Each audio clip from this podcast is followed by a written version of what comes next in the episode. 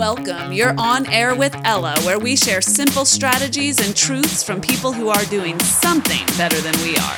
Whether it's wellness or fitness and fat loss, to just living better and with more energy, or changing your mindset to accomplish more in your own life and succeeding however you define it. This is where we share the best of what we're learning from the experts, and we're learning more every day. Live better, start now. Hi, Ella. We've got a great show today all around habits, behavior change, all the stuff that people get in touch with us about all the time. How can they make themselves do some stuff and stop themselves doing others?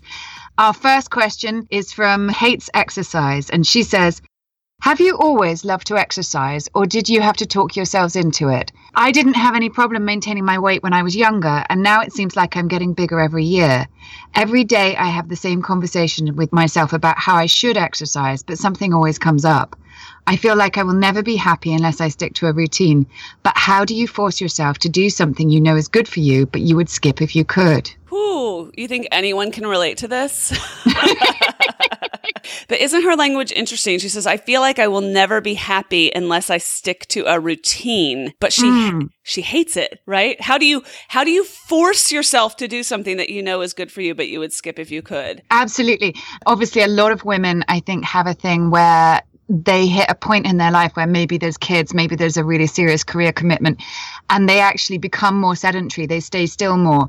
So it becomes more of an issue because the everyday movement that they used to experience is gone, and suddenly it's something they have to try to do rather than something that's just there. You know, I was pretty lean throughout my whole 20s and 30s, and, and, and there was a sense that I kind of I stayed lean for free, and then you hit a certain age, and you're like, oh, I have to work for this. yeah, I mean, when she said, Have you both always loved to exercise? I actually had a little chuckle to myself. Tilly, have you always loved to exercise? no, I, I, if I'm honest, I still hate exercising. I mean, it, it, it's not a very fashionable thing to say, Ella, but really, my happy place is to sit hunched up in front of a computer for 10 hours a day working very, very hard. That's what I like doing. And I actually find going to the gym quite humiliating. I, I think sweating and jumping around and doing things badly is really embarrassing. Um, and I, yeah, I don't like doing things I do badly, and I'm I'm not well coordinated. Um, you know that thing where you're like in an aerobics class and everyone's going left and you're going right. I'm uh, yeah, I know that super well, actually.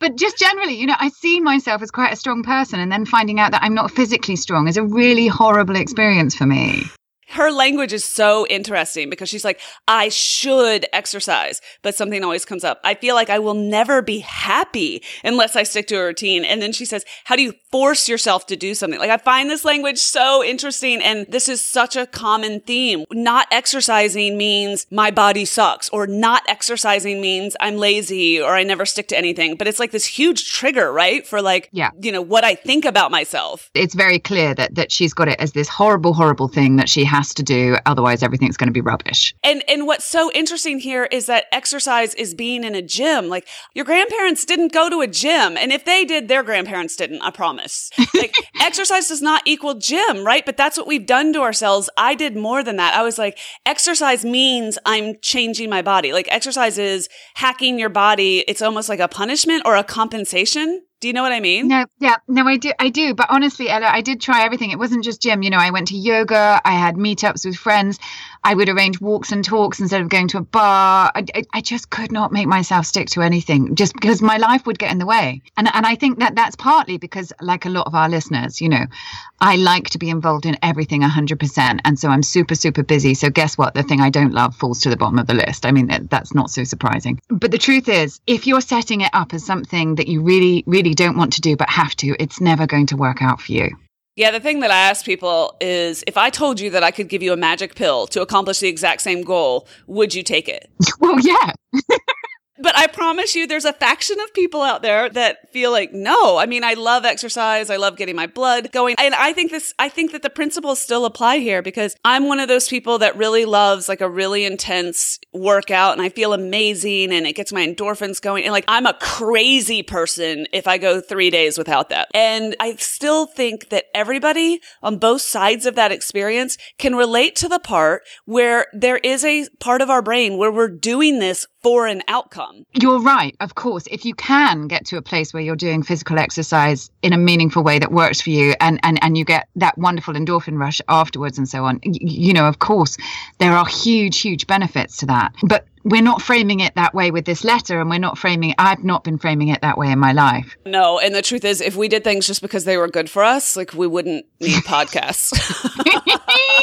yeah, um, just the idea of exercise is a barrier for people. They're like, "Oh, that thing I hate. No, I'm not doing it." Whereas if if you call it movement, maybe that's starting to turn into, you know, going for a walk or, or I don't know. Yeah, I, I totally agree, Tilly. Like for people who genuinely, the idea of going to a gym is just humiliating, like you said, or just the most unattractive attractive thing, I, I, would encourage you exactly to swap out the word exercise for movement and, and think about what did you like as a kid? What did you enjoy? Or what makes you feel happy and light and, and do that. So maybe that is just dancing in your kitchen. Maybe it is walking the dog and slightly more vigorously or, you know, yoga, but yoga that you go in to experience the yoga, not because you're going into yoga so you have a tiny, tiny ass, right?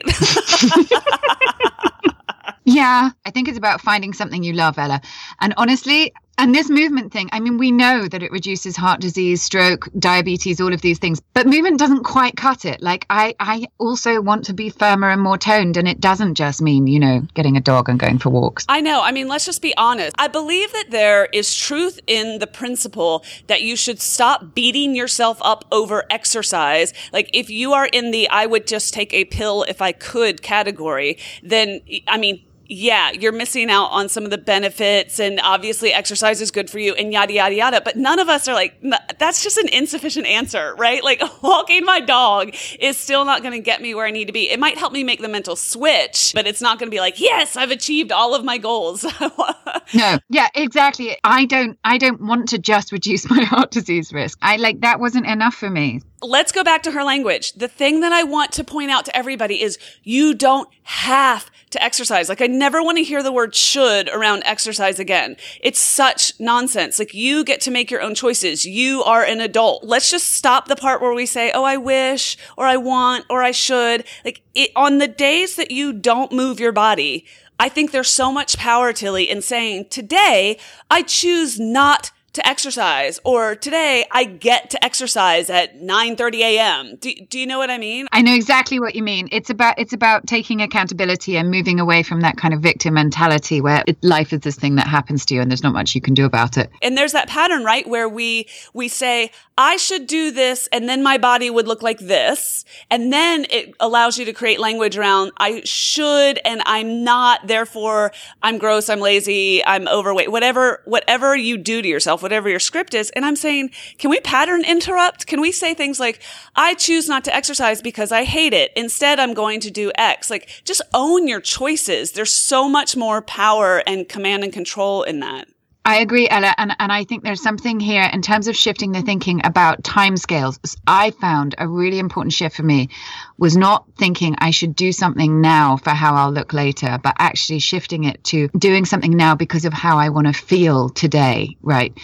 I have realized that although I do still hate that hour in the gym, I feel much better about myself and my choices and my ability to deliver on my own promises to myself if I go and exercise.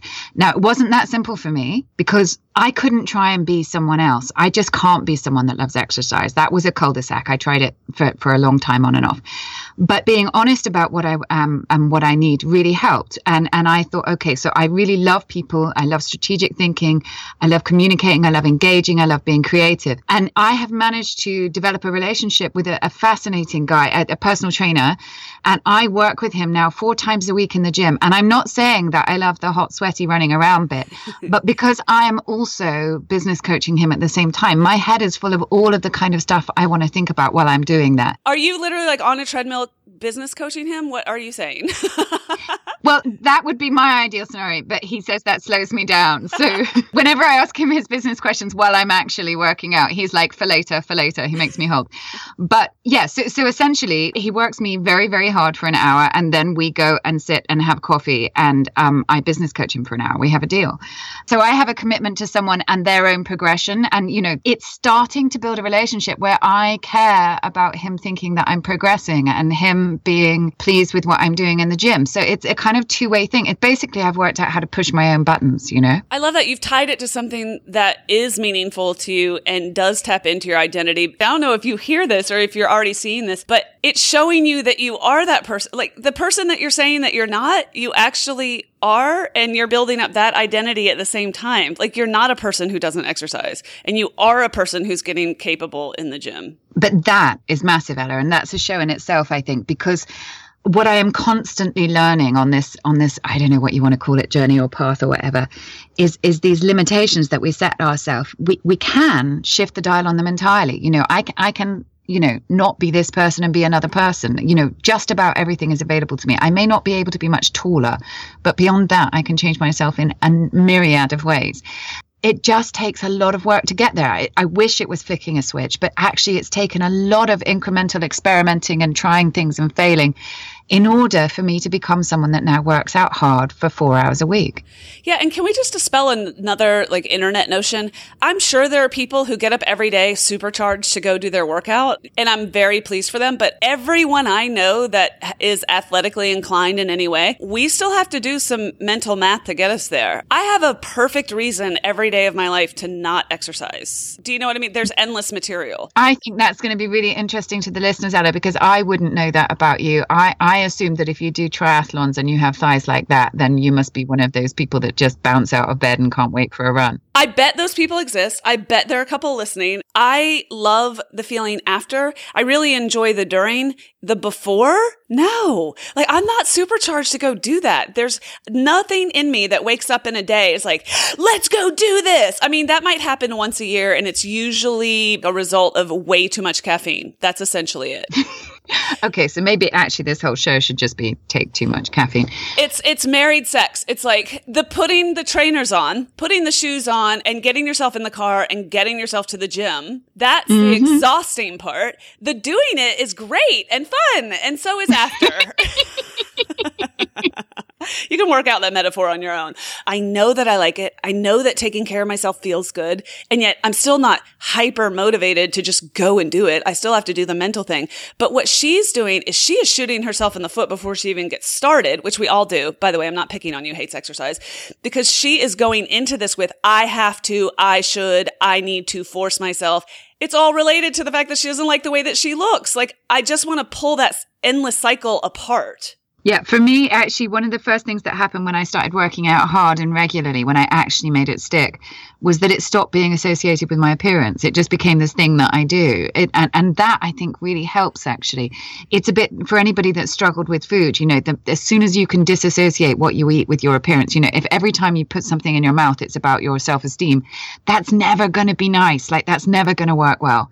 And separating those two things is, is a radical brain shift. That is literally my journey. I started exercising in a gym or trying to run. I couldn't run a mile when I was 23 years old. I was just doing it because I felt like I had to. And then when I, and to change my shape. And then when I discovered triathlon or it discovered me, I was doing triathlon training because I loved it and I loved the sport and I loved the community that I was in and it was super fun. And I stopped exercising. I only trained. That was my mental shift, by the way. And yeah. that was a huge shift for me because I became an athlete in my late 20s. That's never a word that I used for myself. So I changed my identity by falling in love with something.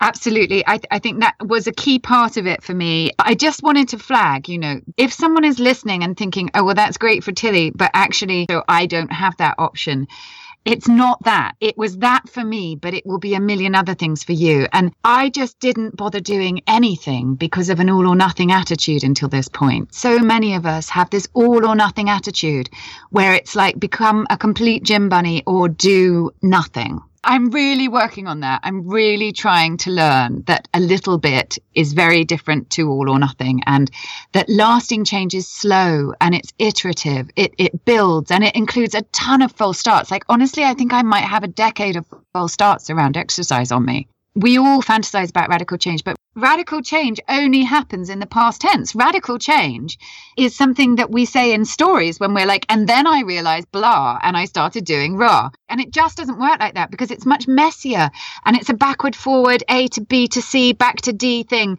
because people are messy and life's messy. Radical change only happens in the past tense. Yes, exactly. So there are stories that go, and then I stopped spending time with people that weren't kind to me, or then I decided to quit my job and open a tea shop. I don't know, but but those. those I don't. Sorry, happens. I don't know where that one came from. Hashtag tea for life. Okay, go on.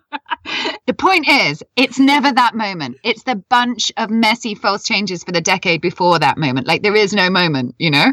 I know we so want there to be a moment and it's so hard to buy into iterative change. Tilly and I talk about this all the time, you guys, and about how we're convinced when we're young that life is some linear journey and you just kind of go up, up, up, and then maybe you drop down and then you go back up, but it's a line graph, right? And the truth is it's like cooked spaghetti. It's a mess and you iterate through change. And then when you fail, you're still sort of failing forward and you're farther along than you were back when you started. Failing forward, exactly. It's not that big radical decision or that the, the program you signed up for or whatever. It's it's that moment where you ask a friend to sit in the garden instead of going to the pub or, or, or, or the evenings that you go to bed an hour early instead of watching another episode of something. Every one of those tiny little moments, well, it accumulates to become where you want to go. Failing forward. It's a lovely phrase, Ella. Yes. All right, hates exercise. We want you to examine your language. We want you to speak in choices instead of in circumstances. Your circumstances aren't that you can't exercise. Your choices are that you choose not to exercise or you choose not to move your body that day. So look at your language. The second thing is we're going to reframe. You're not hacking your body. You're doing something good that feels good. What feels good to you? And the third thing is tie it to something you love. Tilly, I love your story. I love, I'm still just picturing you like with a laptop on a treadmill. That's pretty much how it goes. Yeah. I love that idea. And finally, change is iterative. We all want the magic bullet. We all want that radical change. But truth is, all we can do is show up and take the step that day. And the next day, you're one foot farther than you were the day before. Hey guys, did you know that you can send me a question via voicemail? That's right. Just go to onairwithella.com and click on record a message. You can leave your question via voicemail so I can play it on the air. Or if you don't want me to, we'll just read it. Either way, we won't share your name, but we'd love to play questions in your own voice. So go to onairwithella.com, record a message. Otherwise, just email your questions to justask at onairwithella.com. All right, here we go with question number two. Change Lifestyle says, I have been on a self development journey and changed my lifestyle in quite a radical way. I have read that one of the best ways to improve your habits is to hang out with people who do things that support your goals. The thing is, I love my friends, particularly one girlfriend, but my friends all smoke and drink a lot and mostly socialize with alcohol as a central theme. Do I have to give up my friends because I'm giving up my bad habits? Woo! This is a good one. Yeah, this is a really interesting one to me. Friendships are massively important, but I, I too am a bit of a people pleaser, which I think is one of the themes that's lying under this question. Because if I go on holiday with people who are real foodies, then I start eating what they eat and I gain weight. And and if I go on holiday with people, well, I don't know, like when I travel with you, Ella, like I mean, I end up feeling amazing because you keep making me move my ass and eat well. and and so so the listener's right. You can't underestimate the impact that people around you have on you. But that's not the end of the story. Otherwise she's going to have no friends. And friendship's important. Okay so this is obviously a delicate balance between being like the jerk who's like well i've discovered myself. Bye. But your environment is critical to your success. So, you know, you hear things like you are the sum of the five people you spend the most time with, you know. No, there is there is substantial evidence to say that, Ella. Um, but I don't think that means she has to cut her friends off. I mean, not at all, because seeing your friends as potentially polluting and destructive to you is, is really not a healthy approach to friendship at the same time, like you can, you've got to be realistic. If you're trying to drink less, I think it's near impossible to go spend time with people who are socializing primarily over drinking. Or if you're trying to, let's just say you're trying to like stop gossiping. If you're trying to change the way you experience the world, sometimes you have to take yourself out of that environment in order to form new habits, be stronger in that identity before you can sort of test your skills back with the group that had sort of the old environment, if you will. But she's seeing this as a push issue when it could be a pull issue. Because if you can catch unhealthy behaviors of other people, then surely it follows that they can catch healthier behaviors off you. So she could experiment and turn that negative goal, you know, to avoid what they're doing into a positive goal where, where she can share some of the things she's doing.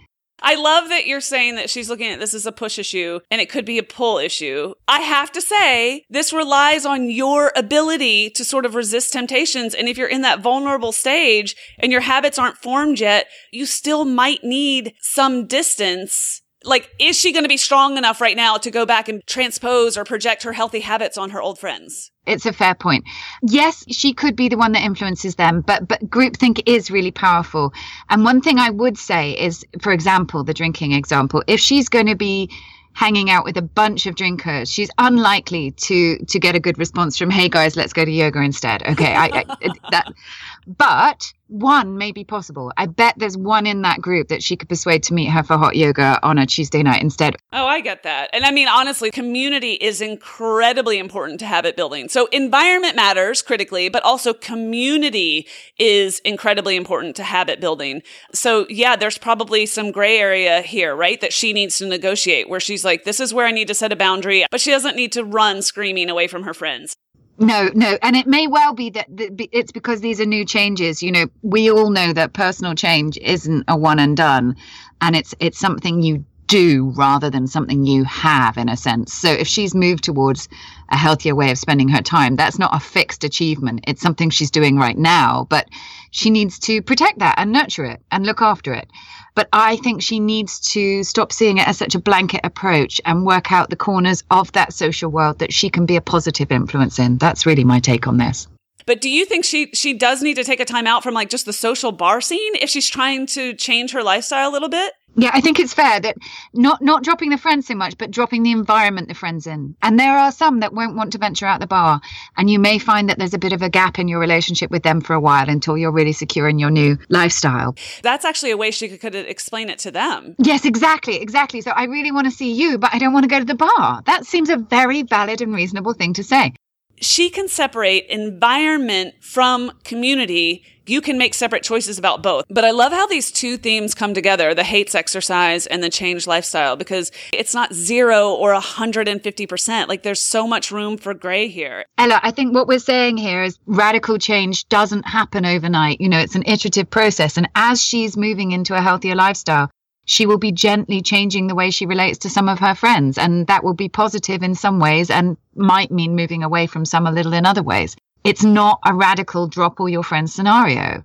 And you decide, change lifestyle, where the boundaries are for you, what you're ready for, what you're not ready for, but don't put the pressure on your new change lifestyle. Like this too can be an iterative process.